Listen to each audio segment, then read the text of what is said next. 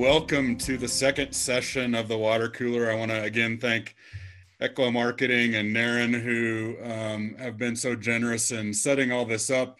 Um, we became fast friends through a series of podcasts, which is fun to build out that network network over time. And it's the interesting thing about podcasting. It seems to be a lot of like-minded people that join that club, and they're giving people and um, generous people, and also informed people. And so I, I like having those connections, um, both at a professional and at a personal level. So I'm really grateful to be here again with you today. This is the second session, like I mentioned. We presented a session on accountability in November, and clarity was actually supposed to be in December. And I've been so in this hyper, I was explaining to Naren that I've been so into high performance that I started to think I was bulletproof, got a little cocky, and ended up getting sick. Um, because I was burning the candle at both ends at the beginning of December. But uh, all is good, and we'll get back on track. And this is a super important topic um, as we start the new year. Uh, it's a passion of mine. I can talk to you about some of the struggles that I've had um, by not being clear um, of my intentions, of what I wanted, about how I wanted to feel, about how I was relating with people, about my character, and how that led me to struggle. And then that once the path is well defined, then things just kind of start to synergize. But it definitely takes a strategy and it doesn't happen by accident. So I'll talk to you about four, four specific strategies that have worked really well for me today. And it's not just my theory. That's the thing that I've, I've struggled with um, over a couple decades of really being in the leadership, self-improvement, business literature is that there's a lot of things out there thrown around that you try and apply and you just don't see results with. And I've struggled with that. These are things that are, are scientific based. They're based on research, they're best practices, and they're not just things that work for me. They work for dentists as much as the CEO in Silicon Valley, as much as the celebrity that performs on stage in Broadway. Um, they're universal principles that you can use to gain control of your business and your life. So let's just go ahead and dive into that. Again, this beginning of 2019 my quest as a high performance coach is to help dentists have their best year every year. And that's a predictable process if you do things the right way. Uh, if you do things the wrong way, it can create a lot of struggle. And uh, uh I'll talk to you about how I've engineered struggle and how I've engineered success, how I've engineered pain, and how I've engineered fulfillment for better or worse um, through the conversation today. So uh, let's go ahead and jump into that.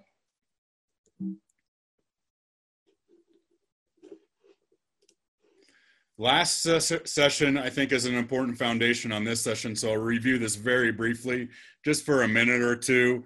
Um, we talked about accountability. Accountability is the the the foundation of this whole concept. Um, I think there's a there's a movement to put point fingers and blame, and certainly I've had um, struggles with that where I wanted to blame the hygienist or the front desk or the economy or the uh, the phone not ringing, and realizing and embracing that it's ultimately the leader's responsibility. It's ultimately the leader's fault. Um, I have something written on my whiteboard, and it seems kind of a little bit um, difficult to take on this extreme accountability, to use a term by, by a best selling book um, by Leif Babin and Jocko Willink. Um, but once you embrace the accountability, the term that I have on my whiteboard um, that I try and instill and the people that I associate with is my practice is not limited by its opportunity, it's limited by its leader.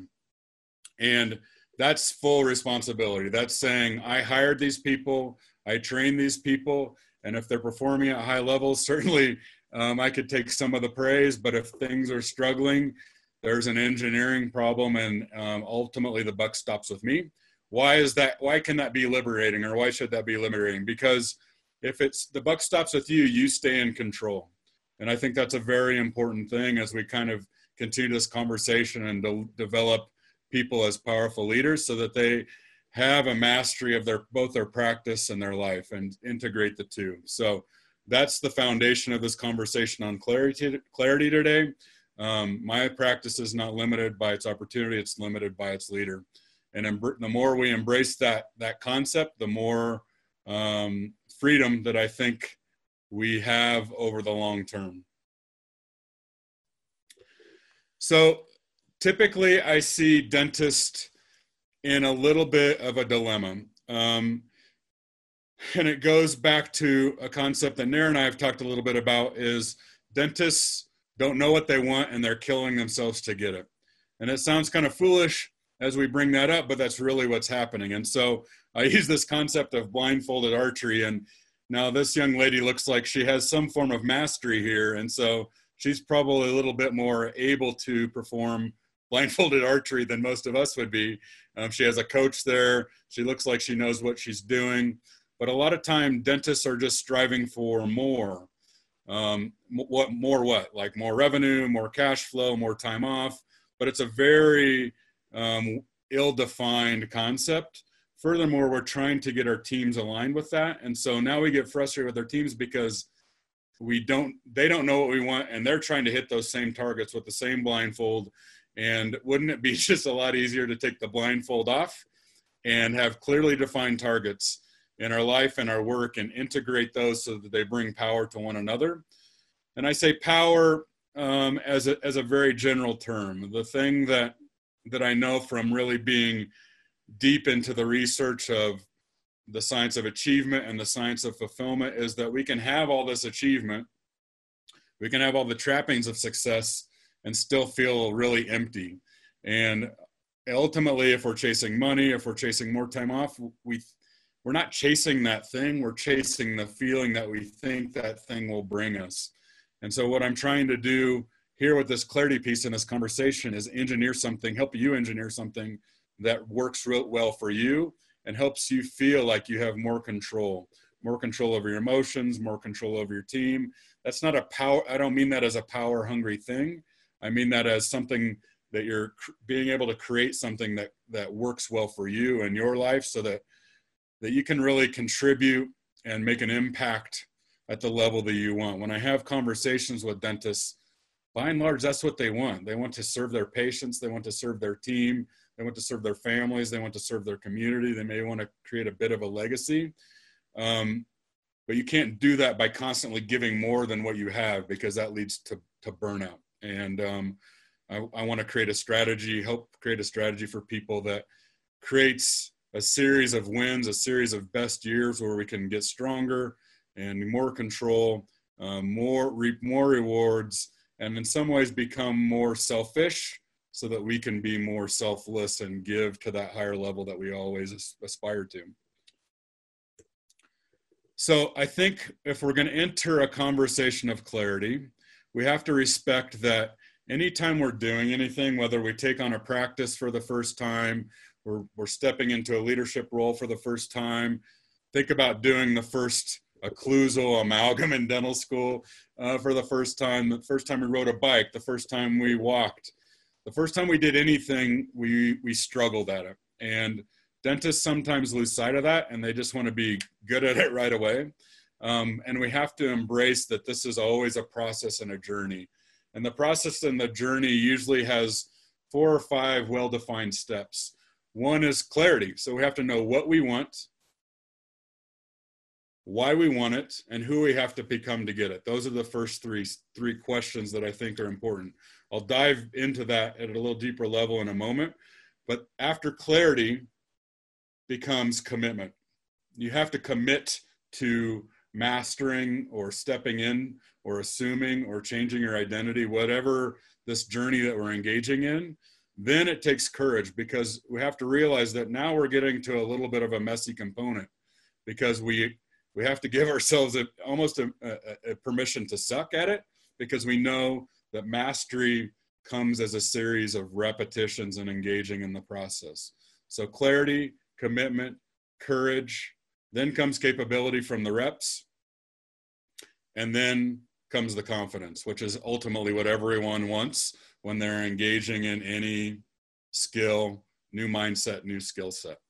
So let's del- delve into these questions at a little deeper level and explain why it's so important. The first is fairly intuitive, right? Um, we need to know what we want. That's the target that we talked about. We're taking the blindfold off and we're saying, this is the outcome that I want.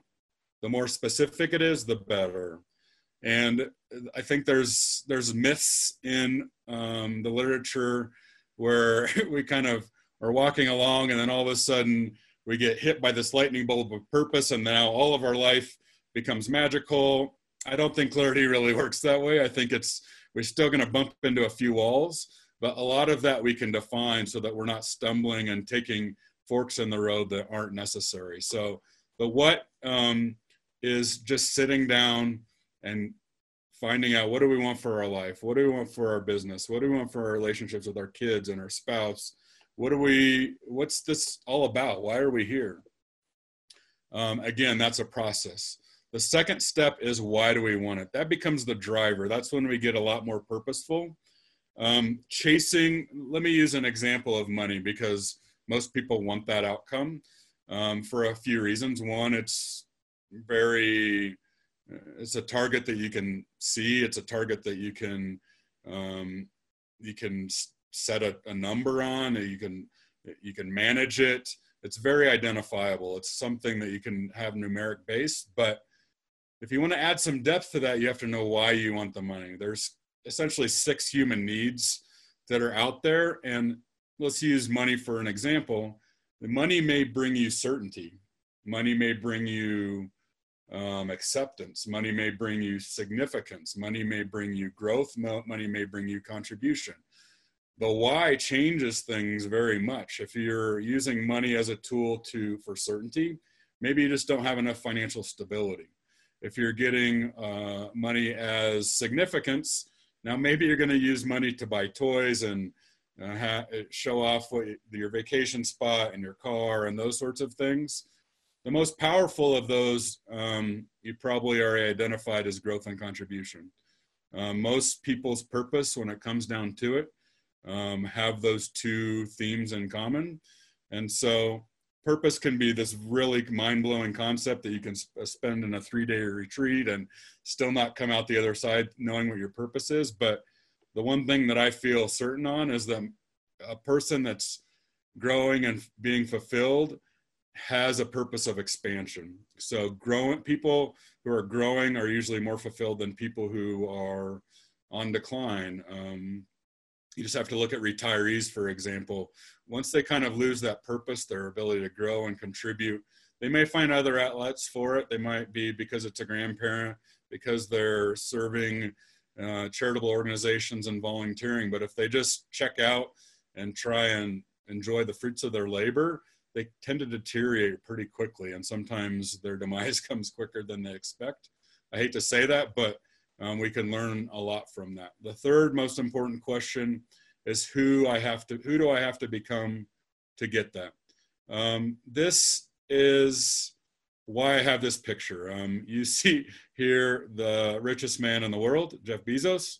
He may not long may no longer be the richest man in the world because he's about to get a divorce, but I'll still use um, this situation as something um, that we can identify with. Look at the man on the right. I'm sorry, look at the man on the left. He, what does he sell? He sells books. He sells books online. He may be struggling at the time. He may be trying to get investors. Look at the man on the right. He has one of the most successful companies of all time. He's the richest man in the world his identity has completely changed his haircut his muscles his clothing the guy on the left and the guy on the right probably wouldn't even sit down to, to dinner together why do i point this out to grow amazon from point a to point b he had to evolve as a human and that's where i think most dentists get tripped up is they get stuck in the how and they get stuck in you know the process and forget that I have to become a higher version of myself. And there's ingredients to that that make it very predictable. And typically, what happens is that we try and have more by doing more, and there's a limit there. That's what I always try to do is like, okay, just grit and more hours and less sleep. And if I just kick down the door of opportunity a few more times, I'll get what I want. And that can be a very tiring, troubling, unfulfilling uh, way to go about it. So I'll uh, I'll pause for just a second. Naren, do you have any thoughts on um, the discussion so far?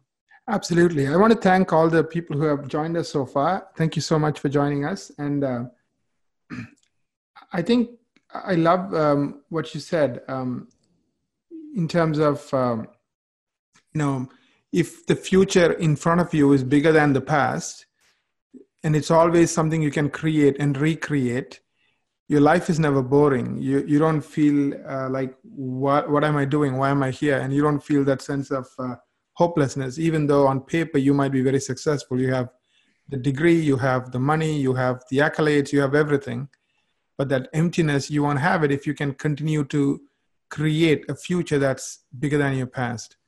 So, so my question to you, David, is um, um, how do you kind of figure out what is that life that I want, as opposed to that a life that I see other quote unquote successful dentists have, and then I say I want the same thing. Yeah, um, very powerful question and a theme that I see. When we don't know what we want, we chase other people's visions and versions of success um, we think, well, he's he or she seems to have what I want, so maybe I'll that I'll uh, I'll chase that same path. I'll get into that discussion a little bit more when I talk more strategy, but um, I think it you have to play the long game first, meaning what do I want for my life? What do I want at the end of my days? Um, there's there's some things I'll talk about on the topic of mortality motivation that are very telling about a life well lived and a life of regret. I think we can uh, steal concepts from them, and, and there's warning signs that come from people that have lots of regret, and there's there's um, clues from people who have lots of fulfillment. But ultimately, this is a matter of the heart. Um, to, to, to answer your question very briefly, dentists in general are very intellectual people, and they try and um, innovate through intelligence matters of the heart are, as I say, um, very difficult to explain. Like if I were to ask you what is love, you know when you feel it, but could you explain it? Could you teach it? Um, same way with our path. Like we know when we're on path, when we know when we're off path, we know when something is congruent with our ideals. We know when it's not, and it's the constant process of both play in my in my um, my um, training and in my life. It's both playing the long game and understanding that I have a life here. It's a game that I want to manage very well, but there are certain the building blocks are the days, and those um, both can synergize to give us real power and clarity. But again, I've never woke up one morning where I feel like ah I got it. There's still some stumbling around and understanding that's a process of sharpening those details and the life I want in 2019 may not be the, the life that I want in 2022. And so there's always this adjusting of sails depending on what I've learned, who I've become, and um, you know the people around me and how I want to interact with them. Thank you so much. So you're going to be unfolding the answer, I guess, over time. Yeah, a bit. Uh, I'll yeah. talk about four strategies that we'll roll into that I think um, can really give this some momentum and some power so that we don't feel like uh, it's just a workaday life. Uh, I'm here to pay bills and take care of um, patients, and uh, there's it can be much more robust than that. And um, I'll I'll talk to you about some things that I've done incredibly wrong and learn from the School of Hard Knocks, and some things that I've learned from masters um, in in this kind of immersion that I've been in, in the last couple years. And if any of you have any questions, please uh, share it on the chat, uh, or even feel free to ask uh, David. Uh, you know, at the right time. Yeah, perfect. So let's uh, let's move on. So the, the important thing with high performance is it's not to be mistaken with achievement. Achievement is this up, up, up, up, up, up, and sometimes there's a cost at that. Um, sometimes it's our relationships Sometimes it's our we, the burnout and the boredom that we've already talked about.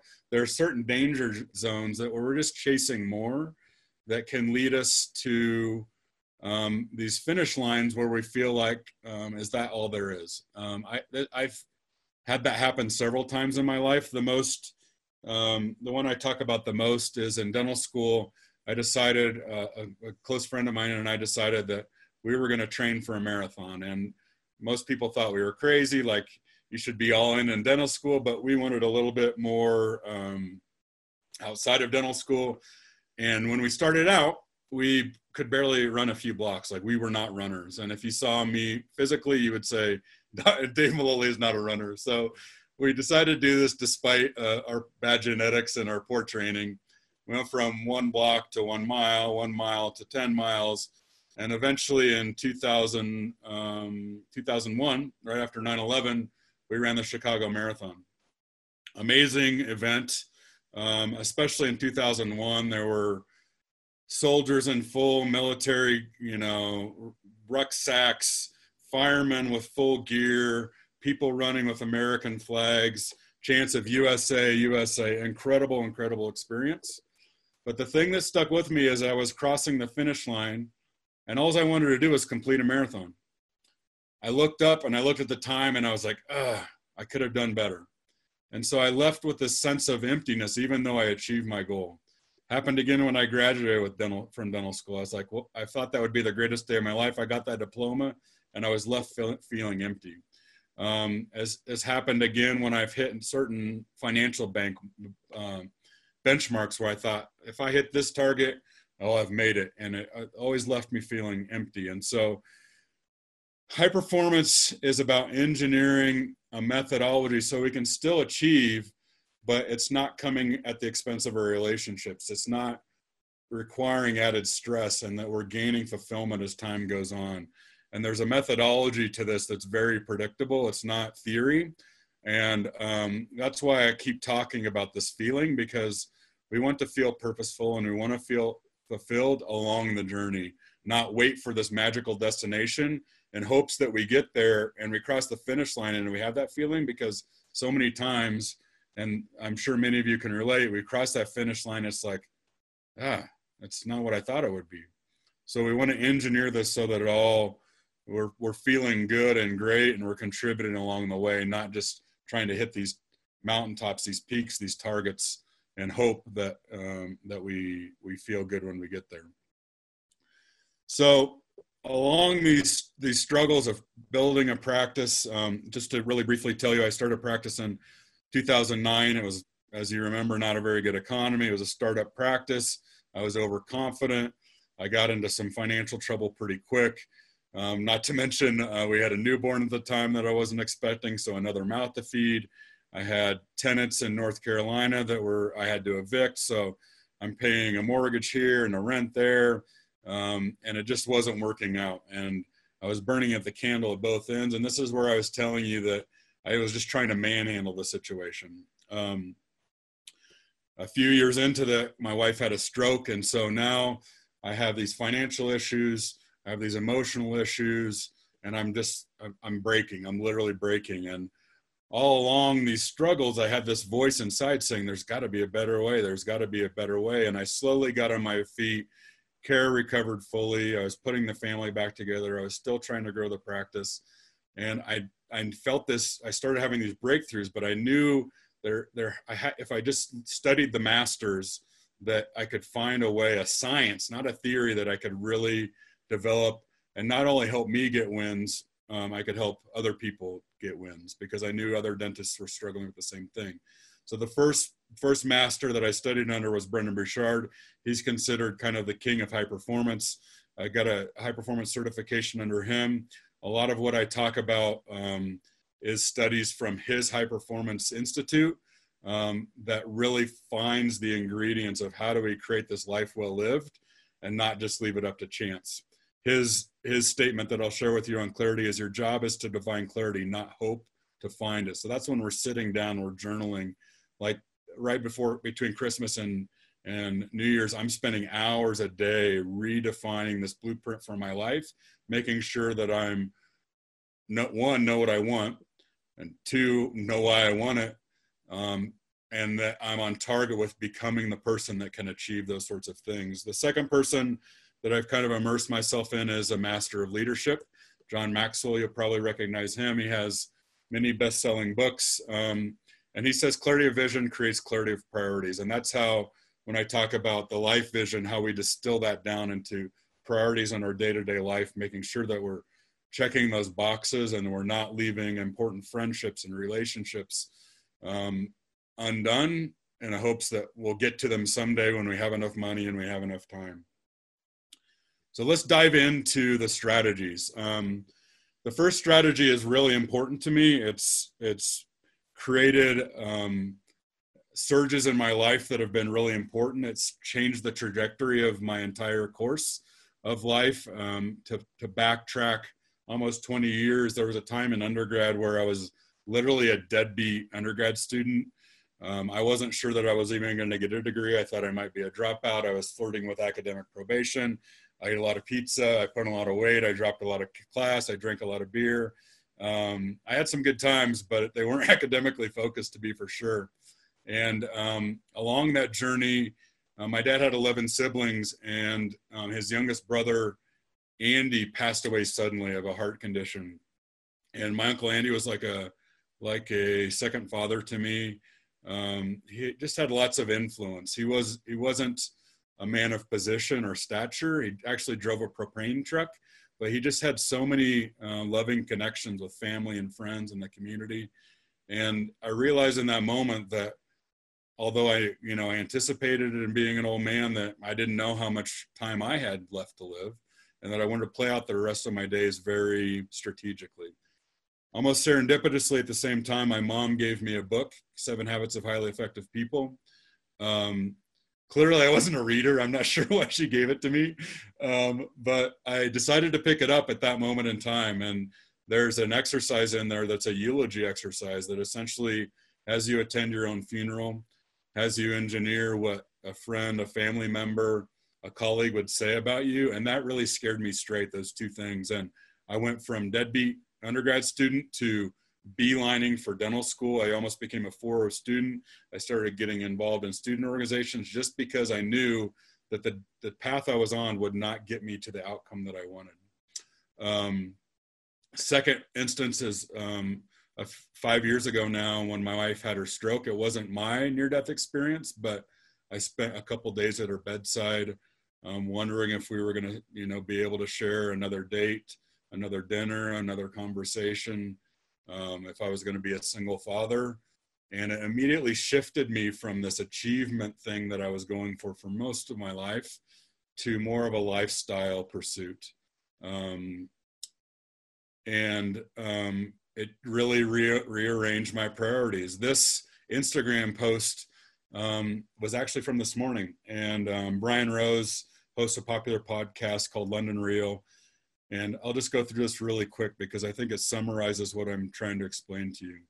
Graveyards, my favorite place to visit. I look at all these dead people and wonder, what did they wish they would have done? What did they regret that they never did? What fears kept them from living the life that they would be proud of? And how can I how can I not ever make the mistake of not going all in? Because at the end of the day, we all end up here dead. That's my thoughts for a Friday. So I think about that all the time. It's not consuming. I don't fear death. It's again very liberating, just like accountability. But there's some things that we can learn from. Um, I guess the, the, the, last thing I'll mention on this topic is that there's a, a really important um, paper that turned into a book from a hospice nurse named Bronnie Ware. And she was noticing some themes as people were living out their final days and she uh, it's you know it's an hour conversation just in and of itself and i encourage you to check it out. But the most important thing is kind of what brian rose is explaining here.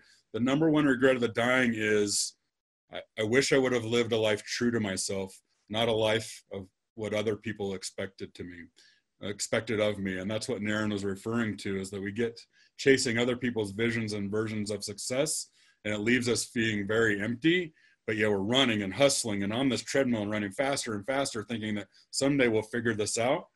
A lot of it be, can be engineered by building out this clarity and knowing what we want from the from the from the big game, the grand scheme. Knowing, appreciating that we're all terminally ill. Um, we just don't know uh, when our demise is coming, and again, not to not to live in fear that we're not going to see another day, but knowing that each day is an opportunity and what we choose to do with that um, can be dictated if we're very intentional and we're not caught up in this very reactive rat race that's so easy to fall into if we're not designing this, if we just go into default. So I'll pause uh, again. Um, Naren, any thoughts or questions on this strategy number one? Yes. Um, you know, I had a, I almost died, you know, a couple of months ago. I had brain surgery, but uh, everything worked out. And uh, you're absolutely right. There was a moment where I thought I may not make it. And uh, what I regretted the most is um, um, kind of treating life like a, uh, how do I put it, put it, a dustbin. You know, always not happy with what was going on, always, you know, trying to fix things. Yeah. You know always trying to get somewhere like oh wherever i am is not good enough but i need to be somewhere else. So those uh, I, I called it takes. You know those were like takes you know like like i'm talking to you but i'm not here with you. My mind is somewhere else mm-hmm. you know mm-hmm. worried about something else. So i'm not here with you so i'm taking from you and taking from myself. Uh, you know or um, something is happening like then I realized how precious, like every single day is the biggest gift we could ever have. I mean, there's no other gift we can ever want, or we ever only you will only realize it if you ever kind of come close to death. But you will realize there's no gift on the world, nothing on the world is as valuable as having one more day on this earth. But then when we have it, we are like running around like there's something wrong here. I need to survive this. I need to fix that. You know, so um, so i made a kind of a decision like you know i'm going to make like th- imagine going into a test and you already have scored 100 marks out of 100 marks. That's just like that's literally you know you being alive is kind of like that you know? You already have 100 marks. Now instead of surviving fixing being upset just make the most of it. Create whatever you want to create uh, for your team for your patients for your family for yourself. Just from that sense of gratitude, from that sense of, you know what, I already scored 100. Now let me go and do anything I want because, you know what, I may not be here tomorrow. So uh, that's the only sure thing we all have. You know, we all are going to die. So, you know, so why not make the most of every day, every minute we have? So that's just my two cents. Thank you for sharing. That's powerful. I, I I'm glad you're well, and I'm glad you're with us today. And I'm glad that you're willing to share that with us um, because it, it's easy. Like even months, you know, when I was when I was talking about being at Kara's bedside, not knowing if we'd see another day, like you'd swear in that moment that she and I would never have another argument. But sure enough, two or three months later, it's kind of like back to old habits, back to routines, and we need these reminders. And I'll talk about ways that we can perpetuate these reminders um, so that it, we don't have to be scared straight again and again and again. Um, so yeah, I, I really appreciate that you're well, and uh, thank you for sharing that, Naren. You're welcome. So the second strategy is um, we're kind of reverse engineering now. We've talked about the end of our days. Um, I was uh, stationed in Europe when this book came out, Four Hour Work Week. Um, if you've read it, um, the for, the title is a little bit deceiving. I, I'm I wouldn't encourage a four-hour week work, work week, and I don't think Tim Ferriss would either. Um, and because a lot of our meaning comes from our work, and the the goal here is to create a work that we don't need to retire from, a a sense of meaning that energizes us as opposed to depletes us. And that again, that sounds like theory, but I feel closer and closer to that goal um, the clearer we get. So the lifestyle design, um, I'll tell you how I, I use that purposefully and how I use that in my everyday life. Um, after Kara's stroke, um, my practice was starting to, to climb out. I was putting a lot of the financial challenges behind me. I was getting the hospital bills paid off and I was feeling progress.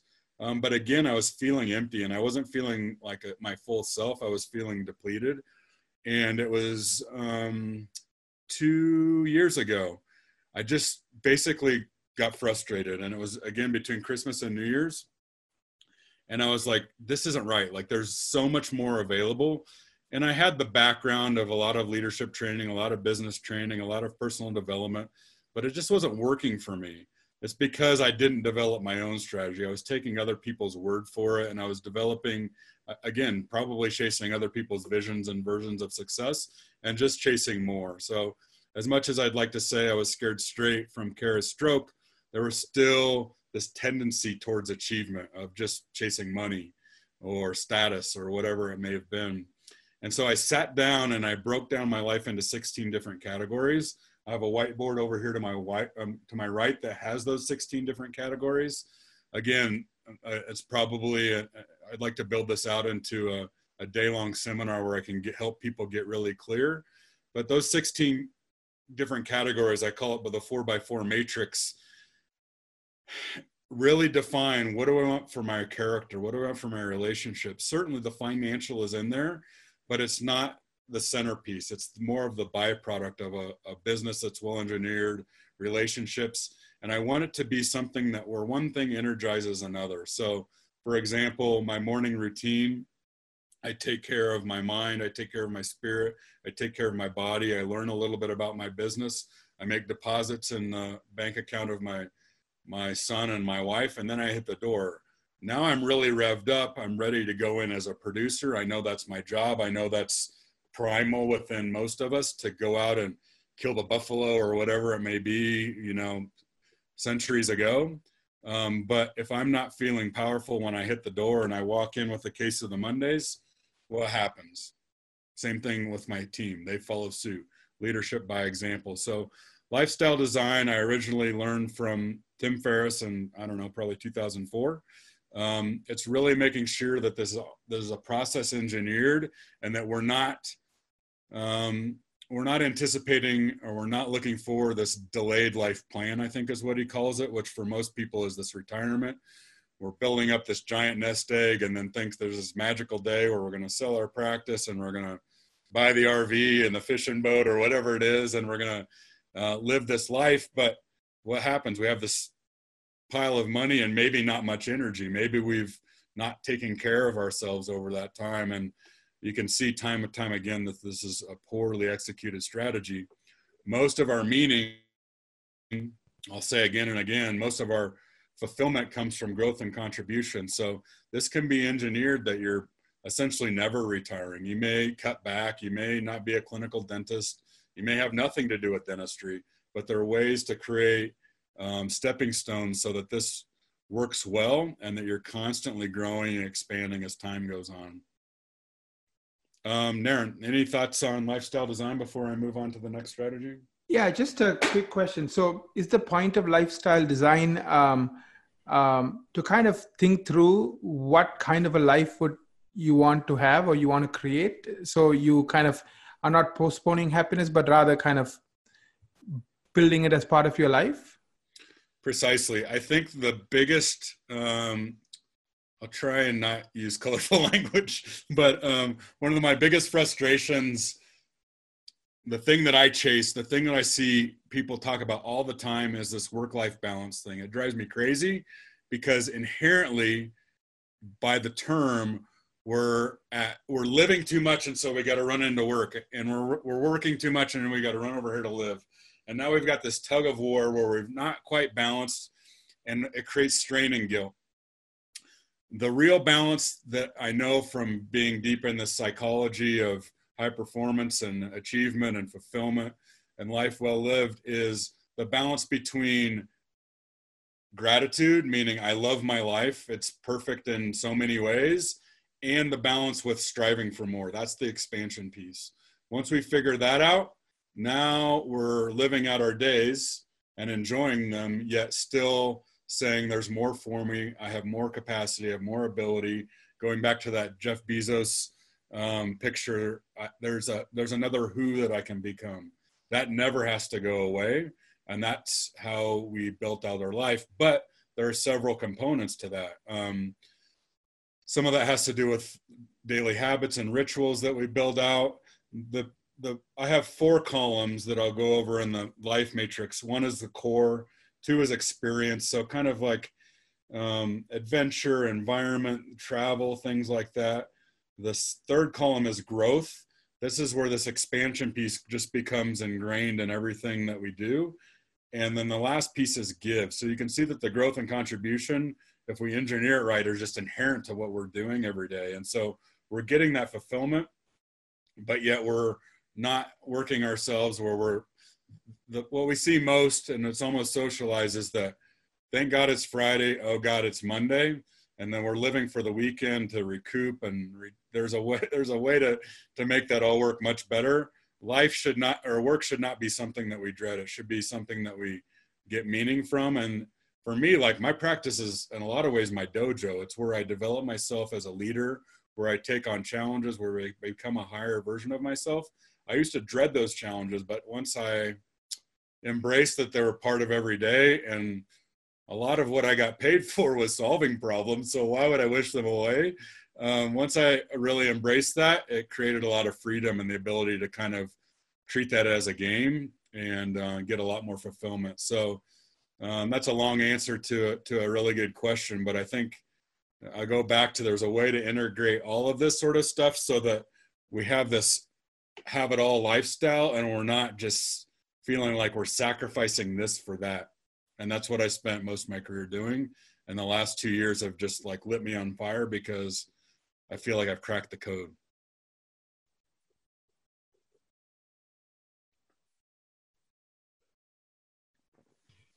Thank you very much, David. Of course. Okay, strategy three daily disciplines. This is when we're now we've taken the end of our days. We've kind of started a blueprint, and this is an evolving blueprint. I don't expect anyone to sit down for a day, four hours, and have the perfect blueprint. That's why I have it on the whiteboard. I am erasing and revising this over time. I used to. I remember. I remember in in uh, undergrad. I don't know if this was like a sophisticated question that we would ask when we were uh, seniors people used to ask what's your five year plan and it's and it seemed like a really good idea at the time. Now i think life moves way too fast to have like a really well defined five year plan. You might have five year targets but to like plan it out quarter for quarter um, is really difficult to do. And that goes back to the how focus of dentists um, because we're so procedurally um, we're rewarded for being very routine very procedure. Um, the the problem with that is that with life and business, sometimes step nine does not reveal itself until step eight is complete. And so to see the whole staircase is some night, sometimes not an option. And to not engage in that is um, not going to lead a path of fulfillment and joy and all these things that we're talking about. But now on strategy three, we're really getting into the how of clarity. I talked a little bit about that with the annual meeting I kind of have with myself over the holidays, uh, revising that Epic Life plan. But now we need to get into daily disciplines. Um, for the sake of time, I'll share two, the two most important to me as far as gaining clarity. Um, one is meditation. Meditation is a time for me to step away from the noise, to make sure that I'm on path, um, I think really powerful lives have some connection to source, and source is not something I will prescribe for anyone. Sometimes that's a walk in the woods, sometimes that's a, a visit to church, sometimes that's alone time, sometimes that's a combination of all of them. Whatever works for you, again, I'm not here. A good coach uh, protects the biases on themselves from their students, and I, I want to make sure that I'm not uh, prescribing some of these things, but I see this come up again and again in high performers, and that's meditation. I'll tell you what I do. Um, I've come through an evolution of doing this for maybe 15 years off and on. I can tell you when I'm in a really good habit of morning meditation, my problems just seem smaller.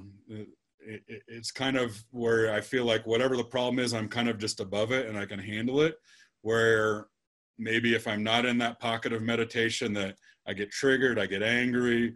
Um, it might be a patient issue turns into a team issue and a team issue turns into a family issue and it just spirals out of control now i just kind of when i'm in when i'm in this discipline of meditation it makes sure that i'm on course i know i'm on course and if i'm on off course it helps me recur, re, connect. It helps me connect to source. It helps me get insights for problems that are kind of this open browser window and then all of a sudden have this aha. The way that I compound this strategy every morning is journal. Journaling has been an evolution. It's something that I knew I should have done for a long time. I've really, if I'm going to be honest, really gotten into the habit of it maybe for a year, but meditation quickly followed by journaling is a powerful combo for me. And I find that um, it is for a lot of other people um, who have implemented this. The, the meditation can be a very intimidating thing. Um, most of our minds are running very quickly all day long, and meditation is a suppression of that. But how do we know if we're doing it well? How do we know if we're doing it right? You get on Audible or iTunes and can find 197 different guided meditations. Um, this is a gadget. This is called Muse that you see this guy um, has on. It's a brain sensing head- headband that's essentially EEG, connects to an app. And the earbuds, um, you can, there's several different settings. I use one that's more of an ocean setting or a rainforest setting. And the you can hear the weather patterns get very calm. And when you're at the most calm, you hear birds chirping. And so you're getting immediate feedback um, during meditation if your quality is good or if you're struggling so that you can get that dialed back in because if you've meditated, you know it's very easy to sit there for 10 minutes and your mind's just racing out of control for 10 minutes. This gets you more dialed in. And then there's an app that shows the wavelength patterns to show when you're off and on. And for me, I've noticed that if I do it directly after I get out of bed, I'm more in the zone. If I've had my coffee and I've already done my cardio, I'm already kind of revved up and it doesn't work so well. So it just allows me feedback to get that dialed in. As far as journaling, I've done through several different versions. I like kind of a guided journal.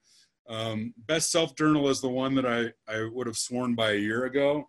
Um, but one of my mentors, Brendon Burchard, just came up with a, a, journal called the High Performance Journal that aligns with these same strategies.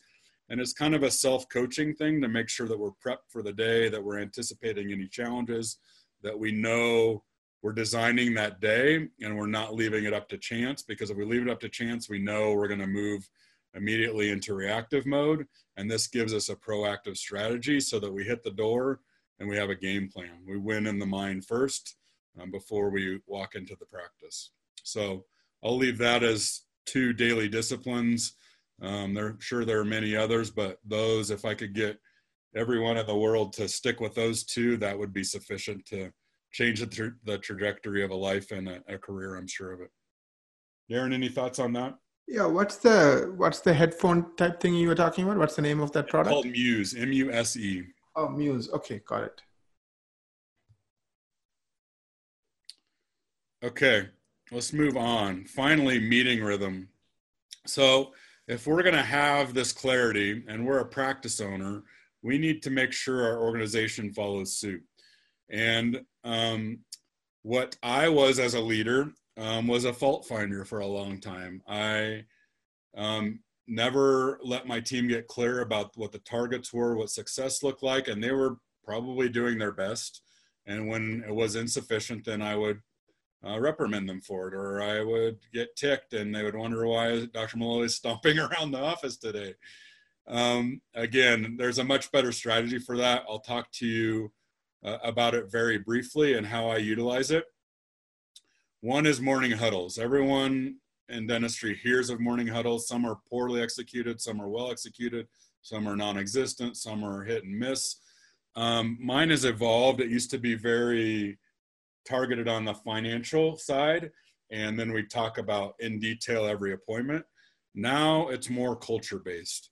Um, we start off the huddle with uh, greatness and gratitude because we want to set the tone for the day. Essentially, every team member, I want them engaged and revved up before the day starts. I don't want what's wrong with the schedule and what's wrong with the day and what's wrong with the equipment to dictate the rest of our day.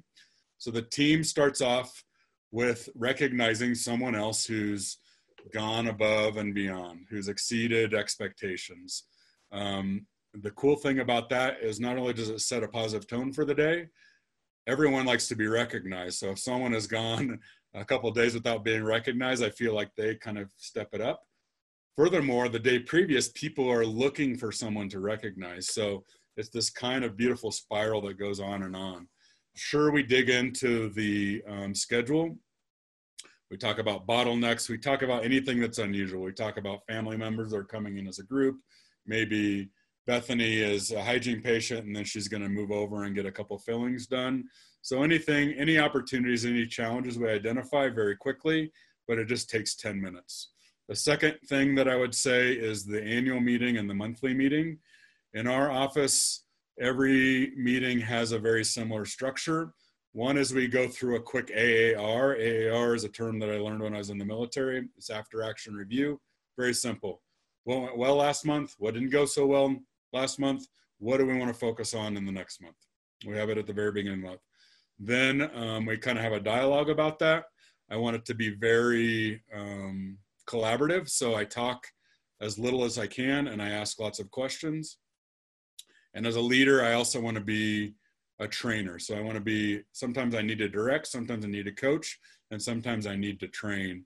And the training has evolved. We used to do stuff on apnea, Invisalign, case acceptance.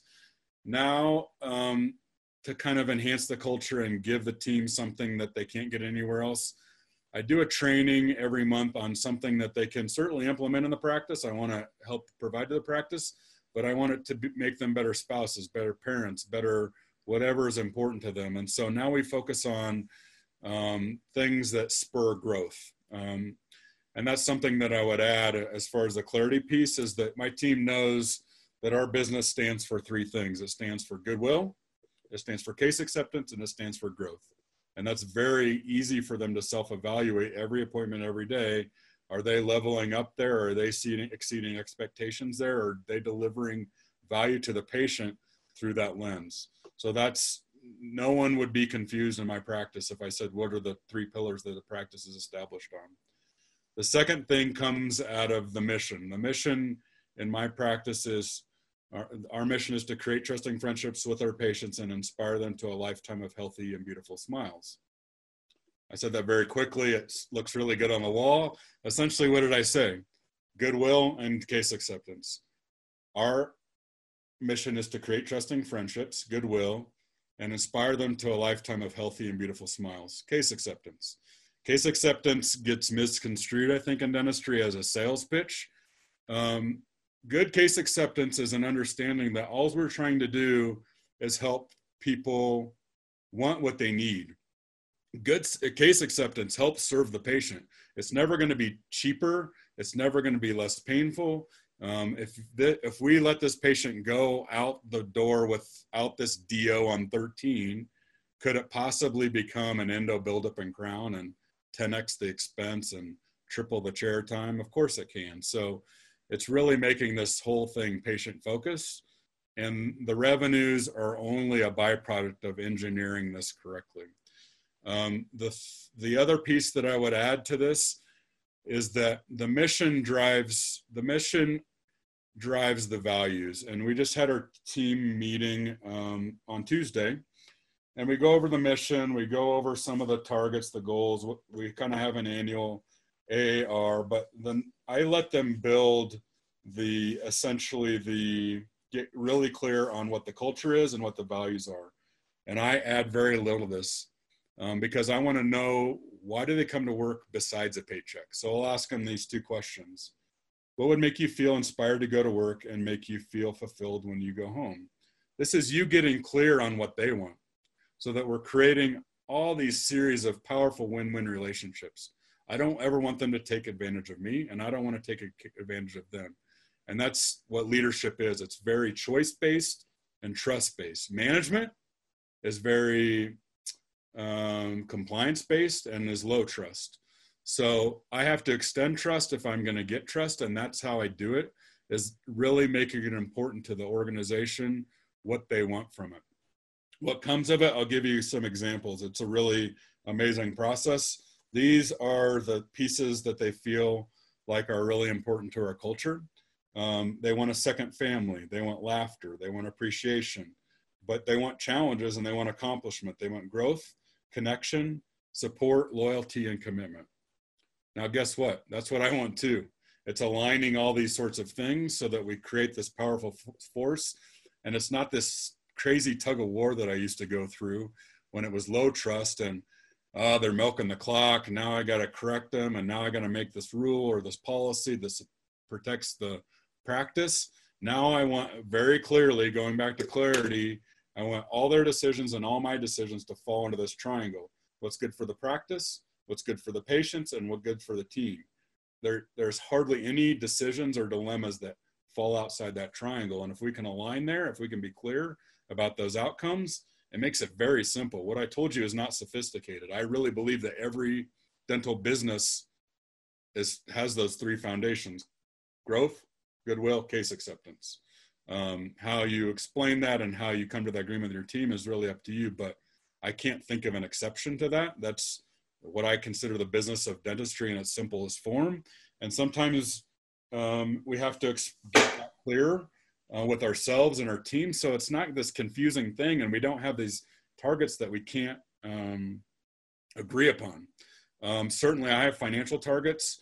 I've broken it down into daily targets, what are broken down to targets per column, which end up being targets per provider per hour.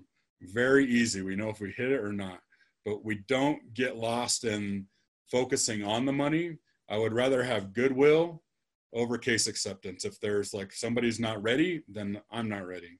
Um, goodwill, when in doubt, goodwill always comes first. The values that they came up with, I have them come with three values so they get we get very clear. The beautiful thing about this is that there are certain values that we've talked about so much, like courage is something that courage over comfort is something we talk about a lot in the practice. They've become so ingrained that the team essentially says, we don't need to focus that on anymore. It's just part of who we are. Let's move on to other things. So they want to be challenged by this. We distill these, in this case, it would have been about 21 values. There's some redundancy in there, synonyms like integrity, um, that sort of thing. We distill it down so that each person is championing one value. And it's all their choice. I don't prescribe any of it. But again, what they want is what I want.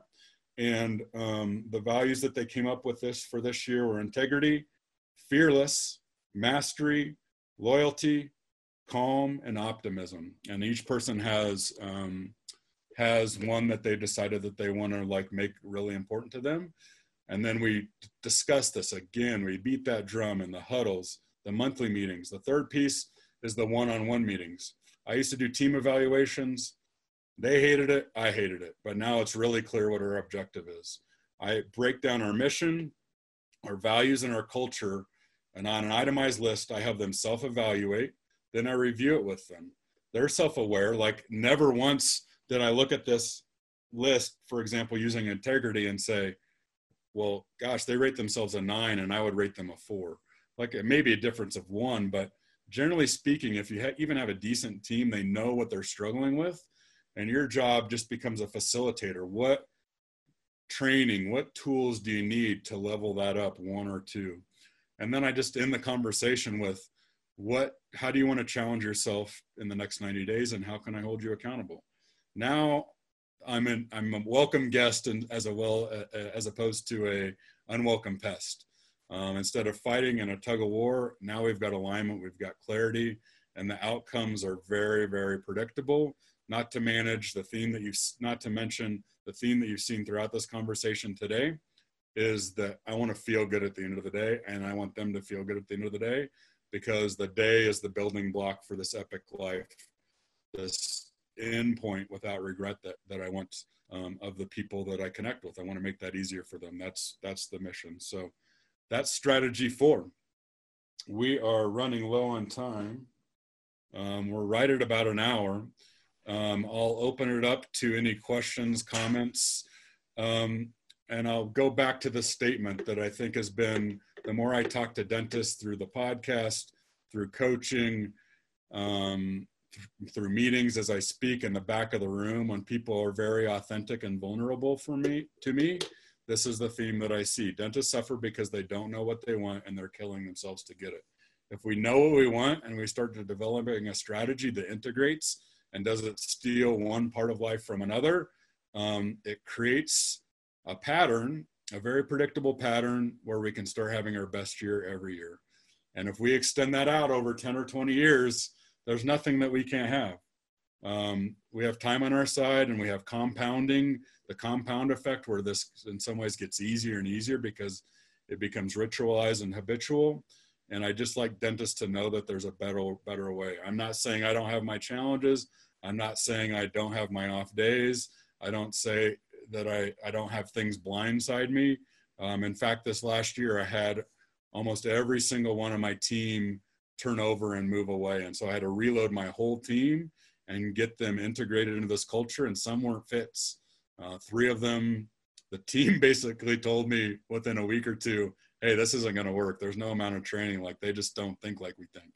And that's what a powerful culture is, is a clarity, an immune system that brings the good stuff in and keeps the bad stuff out. So as a leader, it's made things very, very easy for me, simplified things um, so that I can have the, certainly the achievement, the financial outcomes, but all the, you know, the, knowing that the team has my back and I have their back because we have a common language and we have clarity about what the outcomes are. So all that to say is that there's a better way. Um, it will continue this conversation um, next month with energy, but again, these aren't my theories. These are things that work in every organization, every life. Um, but it has to be systemized, just like we have our implant system, our ortho system, our restorative systems.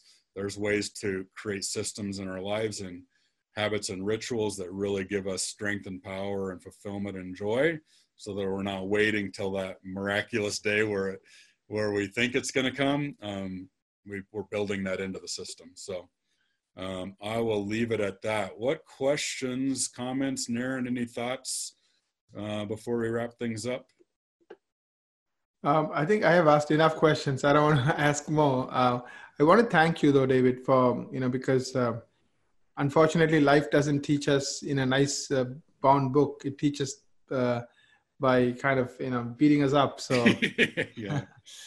so you have taken a lot of beating uh, and and of course uh, learned a lot. You have been a student, always looking for you know.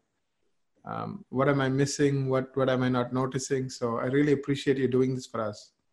Well, as you can tell, it's a passion of mine, and if there's anything that I can do to help um, make that road less tortuous, um, I'm happy to share the insights, the lessons from the School of Hard Knocks.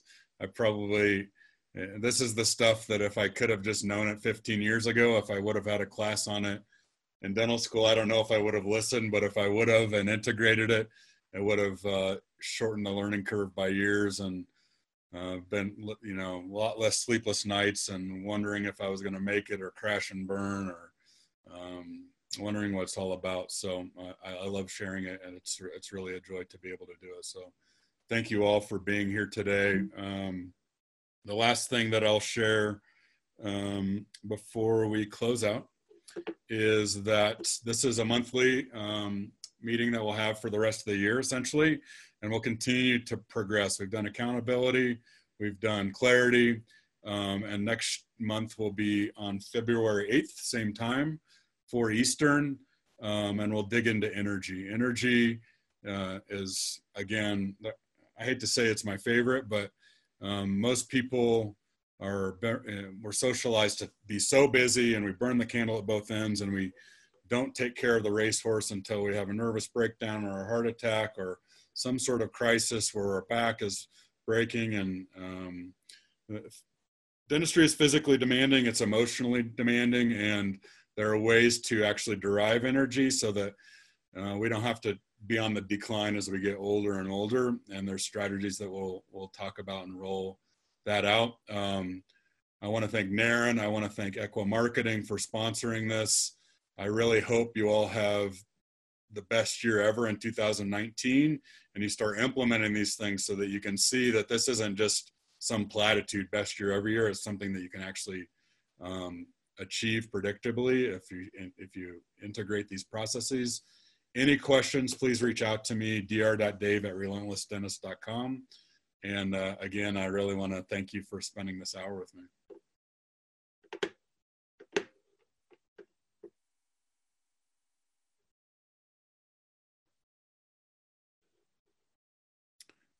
Any last questions before I close out for the day?